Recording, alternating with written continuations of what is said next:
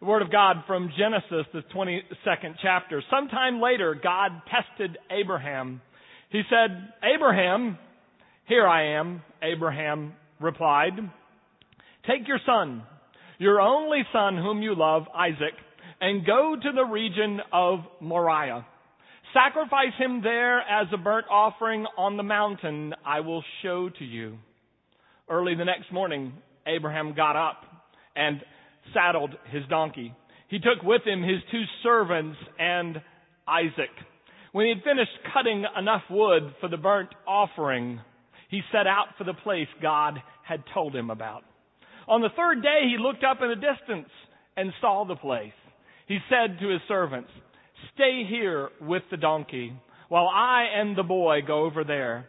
We will worship and we will return to you. This is the word of the Lord. Thanks be to God. Be seated, please.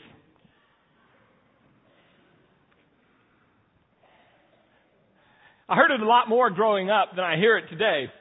You'll remember those. Those were the, um, when you were watching TV, the tests of the emergency broadcast system. Your screen would go blank, things would beep, and then they would tell you, this is a test. This is only a test for the next 60 seconds. And then suddenly it made sense why your picture had gone out why things were not clear. I bet Abraham wished he had heard that. In a very deep and dark moment, things must have gotten very fuzzy for Abraham. The picture that he had must have been shaken to complete darkness when he heard these words Take your son, your only son whom you love. But there were some other words that, Ab- that we know that Abraham didn't hear. This is a test. This is only a test. But he didn't know that. And how difficult it must have been to think of giving up Isaac. For Isaac was born when Abraham was a hundred years old. For years and years he had waited for this child. How difficult it must have been for Sarah. Sarah was 90 years old when the child was born. In fact, in the very next chapter of Genesis, chapter 23, Sarah's buried. The rabbis used to say the shock of the request that God made to Abraham was so great that Sarah killed over and died. We don't know that. How difficult it must have been. But it's still difficult for us today as Christians. For many people, it's the most difficult story in the Bible. When Cheryl was doing the children's sermon at 8:30, she was doing it without children. And what she said to us was, "I'll have to soften this a bit, the story of Abraham and Isaac." For the children, and how we wish that the story would get softened for us. How stark, how difficult, how very dark this notion of taking your son, your only son whom you love, and offering him as a sacrifice. For decades, for centuries, for millennia, people have tried to understand the story and to wrestle some meaning out of it. I remember when I was in seminary years and years ago, one of the things they taught us was this isn't that bad a story. Really, what it is doing is it's teaching Abraham that we don't sacrifice children, we sacrifice animals. And so it was just to teach him, get him going on the mountain and, and show him that's not how we do it, we do it another way. At some level, this makes sense. If you read um, the Bible, one of the things that happens uh, early, uh, just after the days of Abraham, is the king of Moab, in order to try to ensure victory in battle, sacrifices his only son to gain a victory, he hopes. We certainly know that the Canaanites who lived in the promised land, as a part of their fertility cult, as a part of worshiping Baal, every family was required to give up their firstborn son so that there would be crops for the whole community in the next year.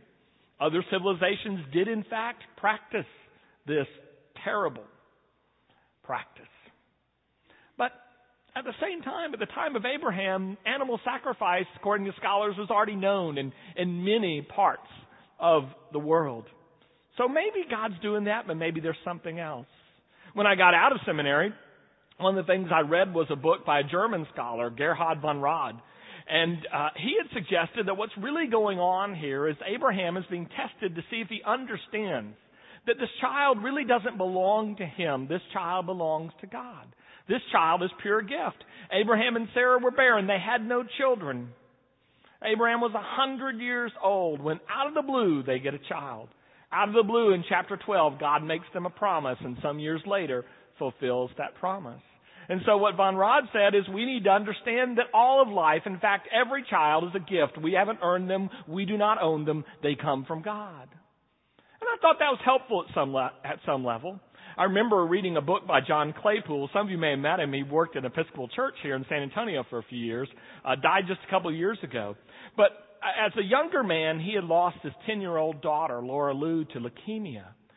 And he said as he struggled with this in his life, he said the only text in Scripture that really seemed to help him and speak to him was this Genesis 22. And Von Rad's interpretation that a child, any child, is a gift from God. And he said the only way I was able to go forward was to say the 10 years we had together were a gift from God. And I'm grateful for those days. That made some sense to me, but more recently I read another theory about what's being tested. It's in the book The Jesus Way that we preach on on Sunday morning and we talk about uh, at different classes during the week. And in this, Eugene Peterson says what's being tested here is does Abraham think he controls God? Does Abraham think that God is there for Abraham's use and convenience? And Peterson has this wonderful quote. He said, The thing about testing is it reveals to us that we want to control God and then eventually moves us back to the place where God is God and we are not. So what's going on, says Peterson, is, is Abraham is being challenged. Do you really think God is only there to make things easy and good for you? And in this test, he learns that he is there to serve God. Could be. Quite frankly, I don't have an explanation. I don't know that any of those take the darkness away from me. None of them really are thorough enough. But here's what I, I discovered in this search and in this struggle to find meaning is Abraham never asked for an explanation. Abraham never asked, why? What do you mean? How can you ask this? Abraham just does what God calls him to do. He simply obeys. Abraham, here I am, he says. Take your son, your only son, and we're told next, he gets up early the next morning and starts preparing for the trip. Abraham, you see, has lived a life in which everything God has asked him to do, with maybe two exceptions, he has done. God asked him to leave Ur the Chaldees. He did. Leave Haran. He did. Leave Shechem. He did. Leave Bethel. He did. Leave Beersheba. He did. Leave the good land for Lot, uh, the land of Sodom. He did and most recently leave his son that was by the slave Hagar, another son, Ishmael, leave, let him go and live in the desert of Paran, and you go and Sarah another place. And every time he did, every time Abraham asks, is asked something by God, he does it. And I started thinking about the only person who seems to need explanation about this story is me. Abraham doesn't seem to need one. If, if God said it and called him, there must be reason enough to do it. And so he does. And so I started thinking, maybe life and the life of faith is not so much about our understanding God as it is about our obeying God. And that sometimes things will happen that we simply don't understand, but we need to keep going. And we don't have time to call time out and try to get an explanation before we can move forward. It struck me that maybe our life of faith is about doing what God has called us to do, even in those times when we don't see the picture very clearly and we can't understand where it's going. Great preacher of the last century, George Buttrick, put it this way. He said, Life is a series of events to be born and lived through, not a series of riddles to be answered. If you have to understand everything before you go do it, you won't do anything. If you uh, under, have to understand everything that's going to happen in the life of your child, you'll never have children. If you have to understand everything exactly for the next 20 years that'll happen in your new job, you'll never take it. And the life of faith is the same way. The search for understanding sometimes paralyzes us. We are called to follow, to obey. Jesus says, Come, and they came. Jesus says, Go, and they went without explanation. And a lot of things they never really understood. One of the things we did when I went to uh, Israel is we studied something that happened to the disciples in Israel. And it was a place called the gates of Hades. You may remember that story where uh, Jesus takes the disciples there and says, you know, I, I tell you, Peter, the gates of Hades won't stand against you. Well, the disciples move on, at least five of the twelve, as I've said, uh, to Asia Minor. And Philip settles in a town called Hierapolis. And there is a temple to a false god, to Zeus. And next to it is something called the plutonium, out of which gases emerge. And the local people there call it the gates of Hades. Philip didn't completely understood, understand what had happened 30 years earlier, what Jesus was preparing him for. But Jesus said, go, and he went. And he figured it out at the time, and it came together.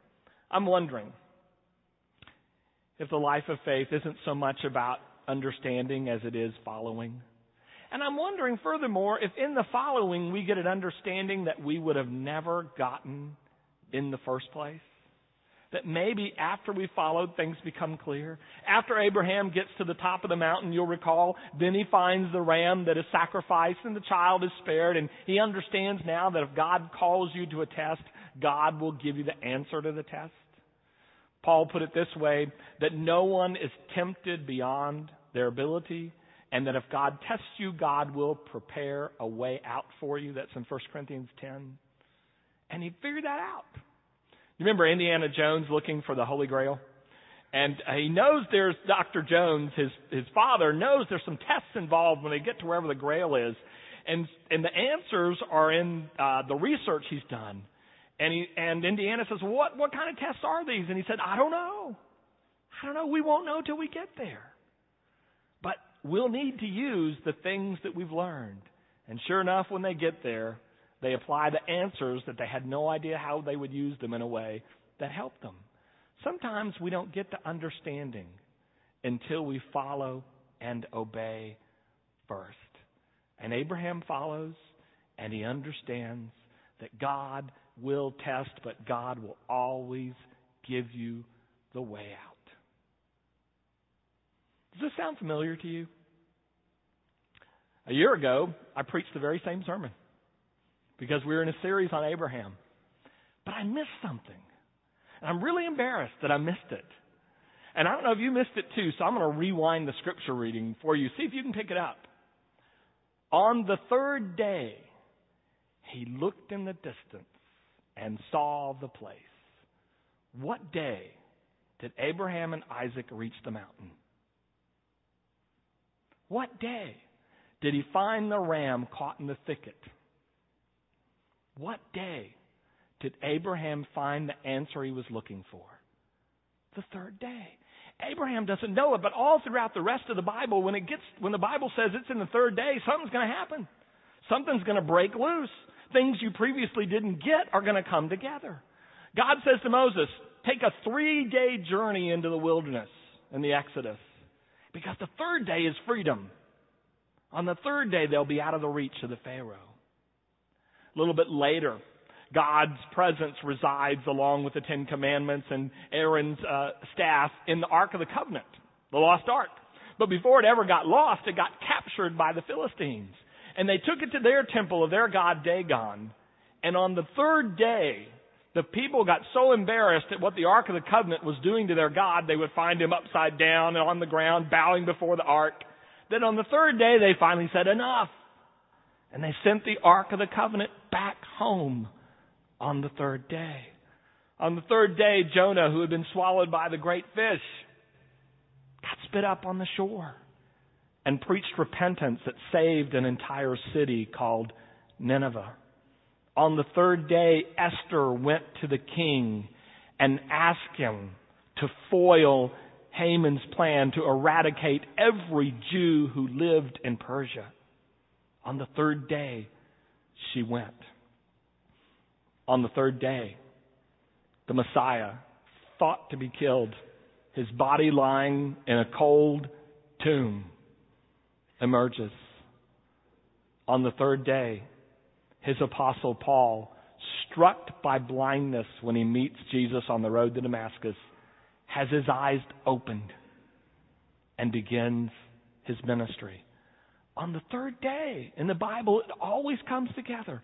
On the third day, all that stuff we didn't understand that was hurting us and, and causing us such confusion when the screens on our, uh, our TVs seem to go blank, comes back on and we see in colors that we have never seen before.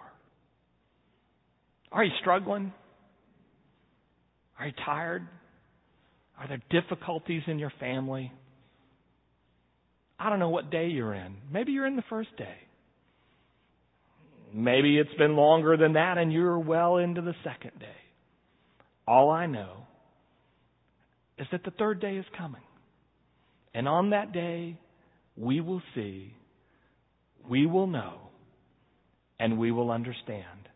But until that day comes, on all the first and second days in which we find ourselves, all we can do is keep following. We must keep following.